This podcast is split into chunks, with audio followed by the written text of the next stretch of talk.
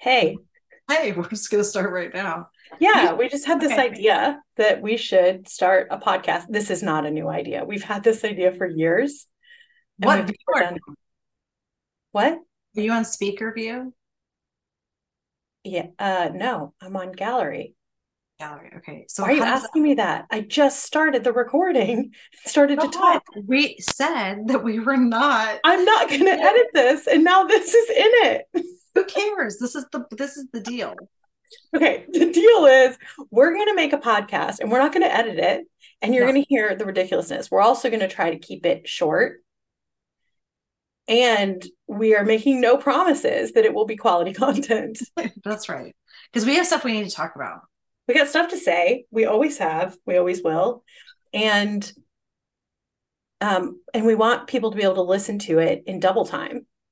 That's right. Because everything that we do when we talk to each other, like on Marco Polo, has a fast forward button because we want to hear it, but like not slowly. A little quicker, please. We will- we're also going to try to post the Zoom videos to YouTube so you can actually see us laughing at each other because that is likely to happen a lot. But you, you know, no Yeah, the reason why I was asking about the view is because are we looking? Are we side by side right now? Because you are. I just see you. Oh, I've hidden my my self view. There we go. Yeah, we're not side by side. You're above me because you're the older sister, That's right. and that's how the login worked. Okay. Um. So this first episode, let's keep it short and sweet. Yeah. I'm Elizabeth Brink. I live in Kansas City. I've got two young kids, and I'm married to Corey, and we're likely all neurodivergent. Uh, but I'm just going to talk about me mostly. Um, yeah, this is unedited and unprepared. I'm the youngest. I'm I'm I'm not the youngest. I'm one of five kids. I'm number four, and Sarah is number two. Yeah. We have a younger sister, Rebecca, who we might reel into this from time to time.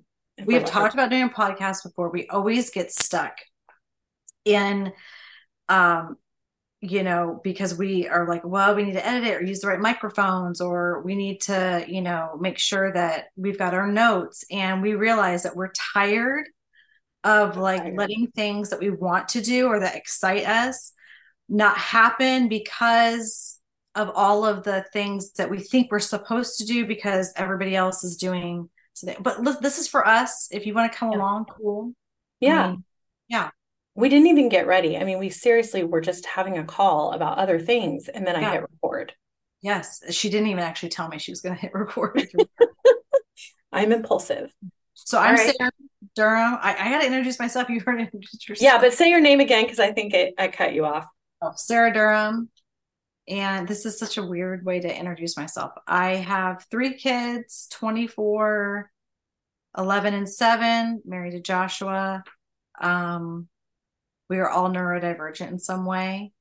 Um, well, yes, we are. I would say likely Joshua is, but there he doesn't he doesn't self-identify as, as that. So Same in our house. I, I, yes, I attributed that to Corey without his consent.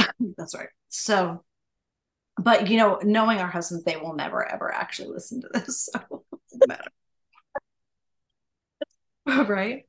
Yeah, we're safe. This is a safe place. So we're both coaches, and we. Um, I'm a writer, um, and we uh, love all things neurodivergent, and